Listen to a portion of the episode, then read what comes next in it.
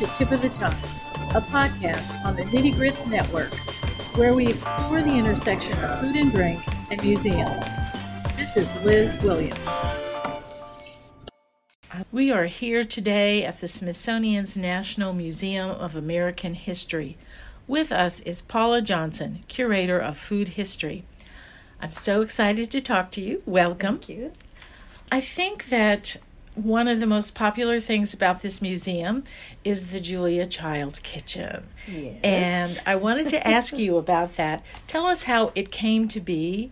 And I also want to talk, if it's possible, about what happened because I know she was at Copia and when they folded, I think that there was something that said that her pots came to the Smithsonian or something like that. Sure, I'll be happy to clear Okay, that up. great. Um, All right. And by the way, thank you for uh, speaking with me this morning. It's a pleasure to see you here in DC, Liz. It's fun to see you too. Yeah.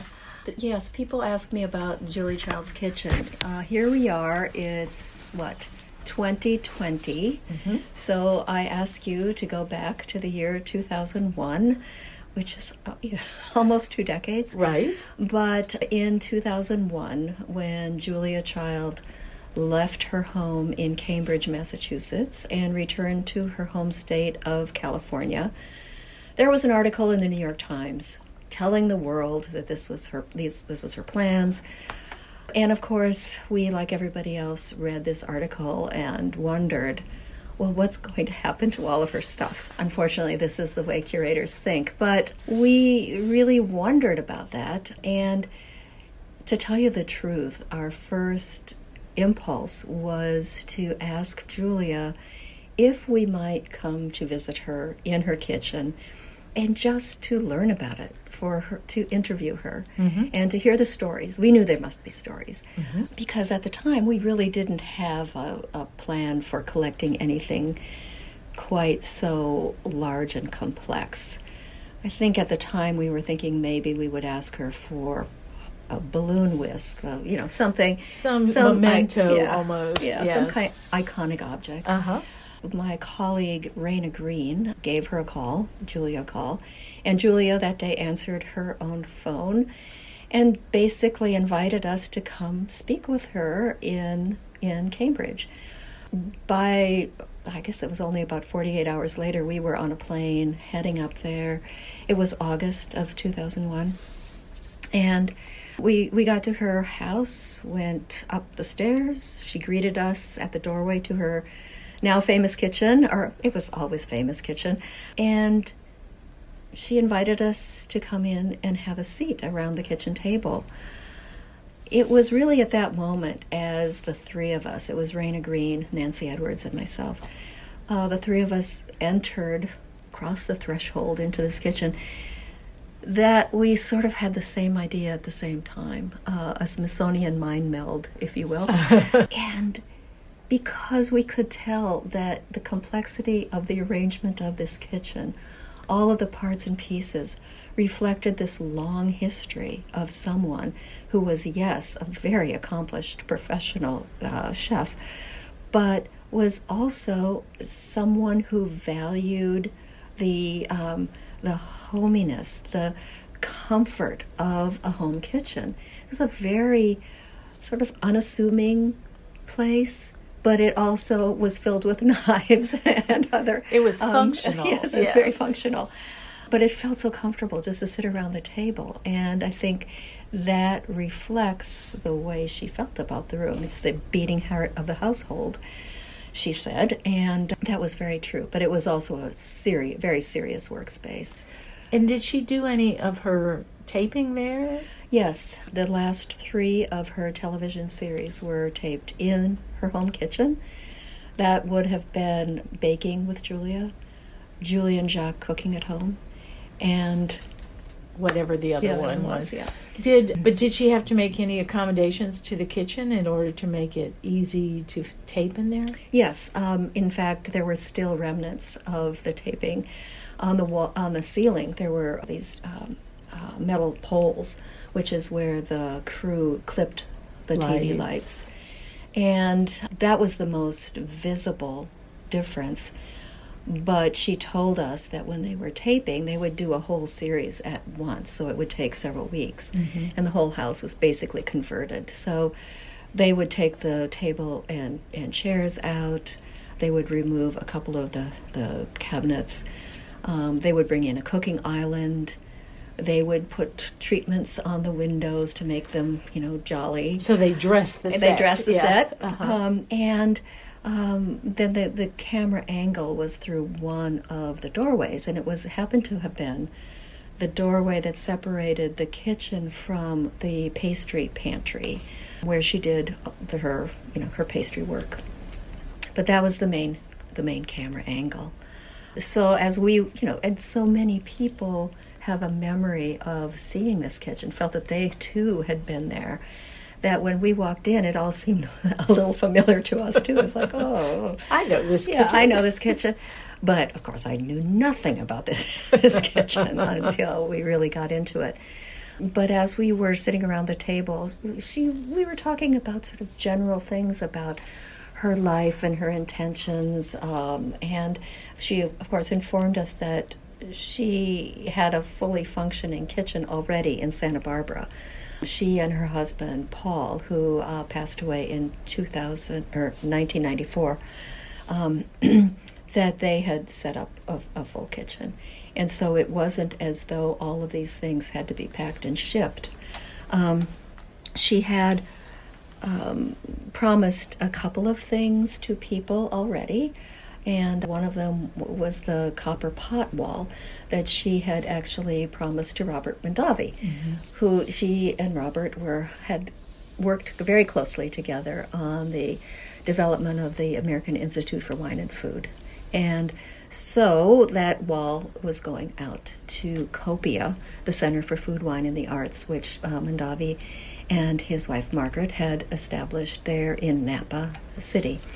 So that was those were some of the things that we talked about. But I think the main thing we talked about at that first meeting was she wanted to know what our intentions were. She had a very soft spot in her heart for the Smithsonian already. For, for various reasons that have to do with friends from the OSS. I mean, this is a very long story Right. and I will not tell you every single detail, but um, she had a soft spot. And so she was predisposed, you know, to um, uh, think positively about the, the potential of her kitchen coming to the Smithsonian. But she really wanted to know a little bit more. And I think after talking to her about food history at this museum mm-hmm. and how at that time we were still in the very early stages of developing what has become a much larger initiative on food history here at the National Museum of American History. That she could see that we were very interested not in just the celebrity of mm-hmm. Julia's Kitchen, mm-hmm. that we really wanted to uh, take seriously her whole ideas about the importance of of ingredients, of caring about food, of cooking, of learning new things, of sharing knowledge, of also being brave and having fun in the kitchen. Um, so that legacy of her as a teacher, as an educator, as someone who cared deeply about about food and ingredients and technique, that those were the things that she, I think, responded to most. And so we um, basically, she said that yes, she would be uh, willing to donate the kitchen. She had actually spoken to her family and to, to various people, and she then went ahead and said yes. And then the work started. I mean, basically, she gave us free reign uh, in the kitchen. She, at the time, was 89 years old and was very busy herself in her home office. So she would retreat to her office upstairs and let us loose, the three of us, in her uh, kitchen. It took us uh, a day and a half to do as much of the inventorying as we could possibly do. We did some measured drawings to make sure that we knew where every last piece belonged. We took a lot of photographs, did some videotapes, did a little database. but basically, We wanted to record exactly what was there and where it belonged. And and did you take the things that were inside of drawers and Mm-hmm. all of that too, not just things that were visible on the walls? Yeah, the drawers were very interesting, you know. And in fact, there were certain things that we just couldn't identify. We're like, "What is this?" so we would put them aside, and of course, put a, a little tag on them, the way museum people do, Yes. so that we were sure to put it back where it belonged. And when she came down, she would take a few breaks, and she, when she would come down, she'd ask us, "Well, how are you doing?" And we would say, "Okay, here's here are the mysteries." And she was lovely, of course, and generous, and remembered everything, and and told some great stories about some of those things. So it was wonderful to be able to have her there as we were making the the list of all lists because of course we had no permission to collect this we were just doing this Yes. and uh, documenting it You seized the uh, moment. we seized the moment because we were there. And so after this wonderful uh, couple of days with Julia, we came back to to Washington, and then of course had to write the memo of all memos to our collections committee and begin rolling out this idea of can we responsibly collect this room of 1200 parts and pieces including equipment books you know Cabinets. cabinets everything from the copper uh, you know there was still some copper that hadn't been promised to um, to Robert Mondavi but the copper everything you know to the carrot peelers so um, we Rayna took the lead on writing the memo and you know we had to go to our collections committee a lot of different um, you know questions that we had to answer of course anytime you bring something of this sort into the museum yes. um, but what we also discovered in talking about this with our colleagues throughout the museum is that there were people who really cared about Julia Child, who had their stories of their own. And we're talking people from the security force to the conservators, to the people who, you know, are in our education and, and our public uh, engagement office. There were people throughout the museum who got it immediately about why this particular complex object would be appropriate for the National Museum of American History. Um, so we felt that we were, you know, we had this momentum that was, was going, and um, we did eventually get the permission to collect this. Um, we then went to um, interview her to actually do the inter- interview that we, you know, went The the originally Yeah. to do, yes. And so we were up there the following month, and uh, we had our our colleagues' video crew from. Uh, it was actually Julia's cr- video crew from New York, some sound guys from Boston, and us, and we prepared to do this interview with her. Well, it turned out that th- the day was September 11th, 2001, when Oh we were when we were there. As we were waiting for Julia to to join us, we basically saw what was going on. Julia kept a little television in her pantry, and we rolled it out just to take a look at you know what was happening, and saw what was happening in New York. And when we heard her coming down the elevator, we, we put the television back in its place, and she pretty much sized up what was going on with us because she had been listening to the radio. So she basically told us, Look, I know it'll be strange to be talking about cooking utensils when the world is changing, but this is our job today, and I think we should just go ahead, take frequent breaks, but I think we should just go ahead and do our, our work. And I was very grateful to her for basically giving us a good roadmap for the day. And so we were there speaking with her.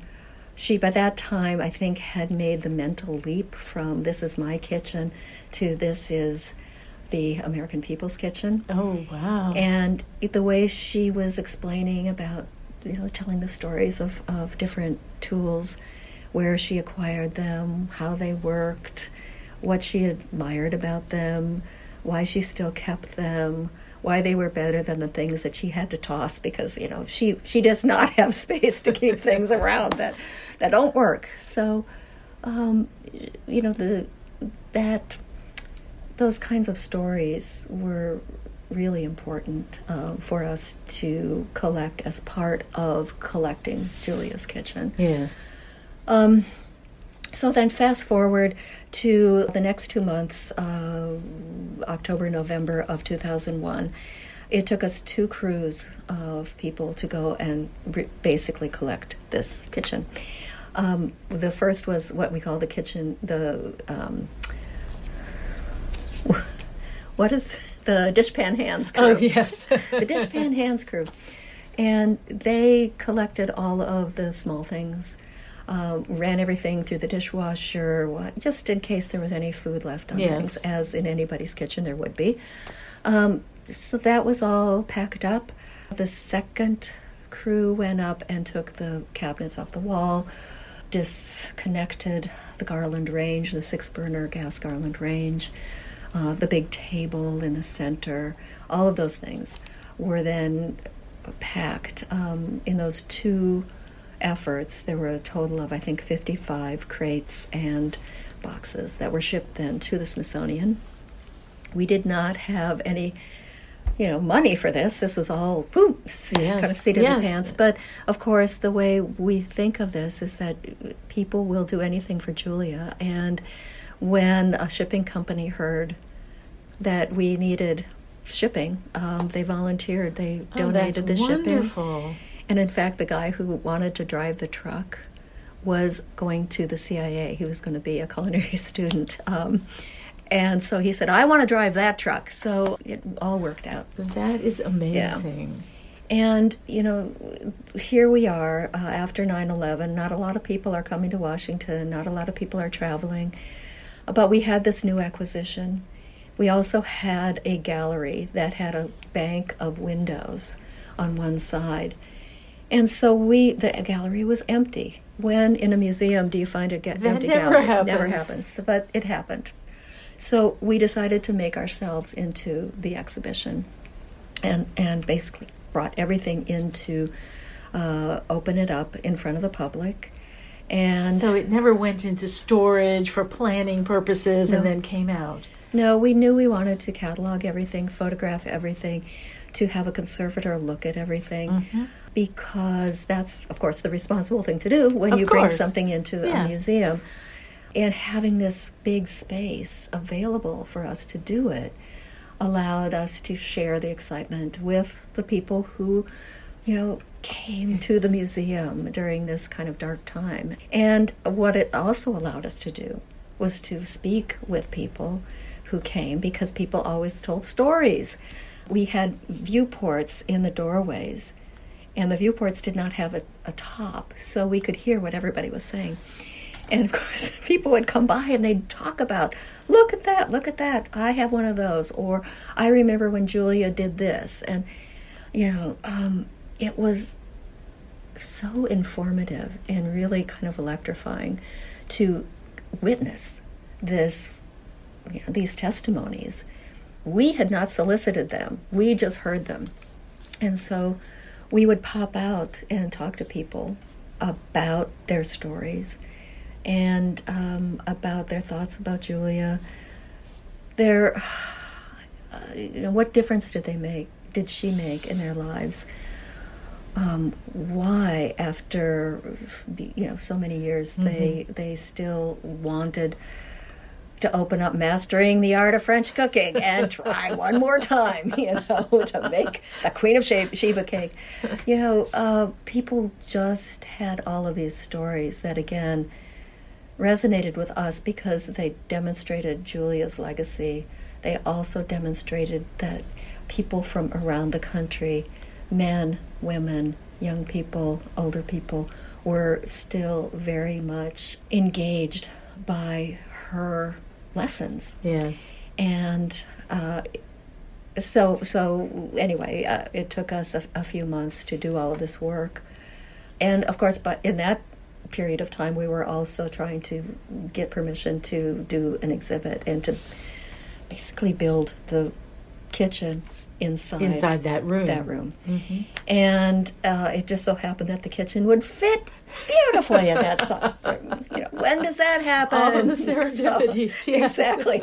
It's, it's what we call Julia karma. It kept, you know, Yes. layer upon layer upon Yes. Uh-huh. layer. Um, at every decision point, if we just trusted it, it would work out. Um, Yes. so we got permission to do that, and of course, uh, we then gave ourselves a little pressure by saying, let's do this before her 90th birthday, which was in August of uh, 2002. And again, things just started happening. We had great volunteers, people who were chefs, people who were cooking teachers here in the DC area, who knew what they were looking at, and they helped us do the cataloging work.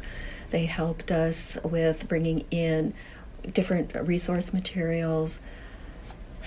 So we were uh, on a very fast track, but it just happened that it, it was we were able to make it happen That's due to really wonderful. so many so many people who who came to help. So we did open on Julia's birthday, August of 2002. We had a lovely reception. Of course, our friends in the culinary community in DC and in Baltimore really, you know, Pulled out all pulled the all stops, stops. yeah. And so 38 chefs came to pay respects to Julia. And people still talk about that reception as being unlike any, anything they've seen since, um, or before or since. Um, she came, she was in great form. She walked, we let her walk into the kitchen. Unfor- unfortunately, we cannot let visitors walk inside the kitchen.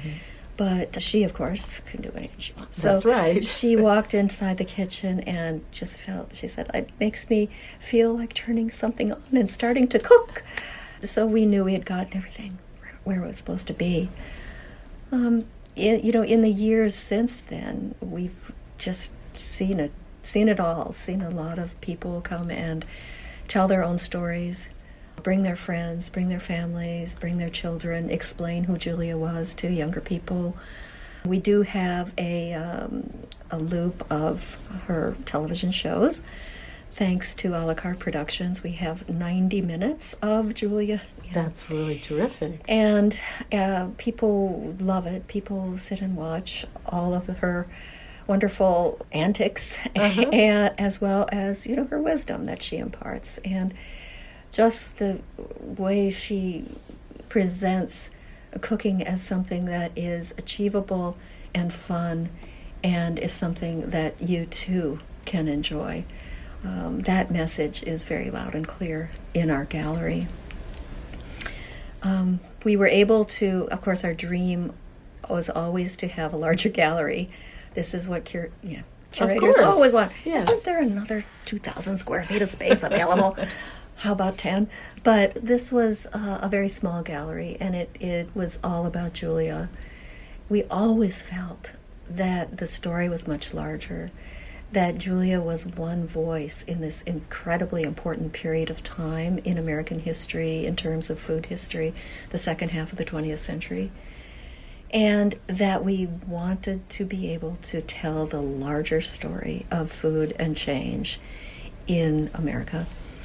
And that Julia's Kitchen would be part of this larger treatment Yes. of um, of those of the transformation of the American table, so to speak.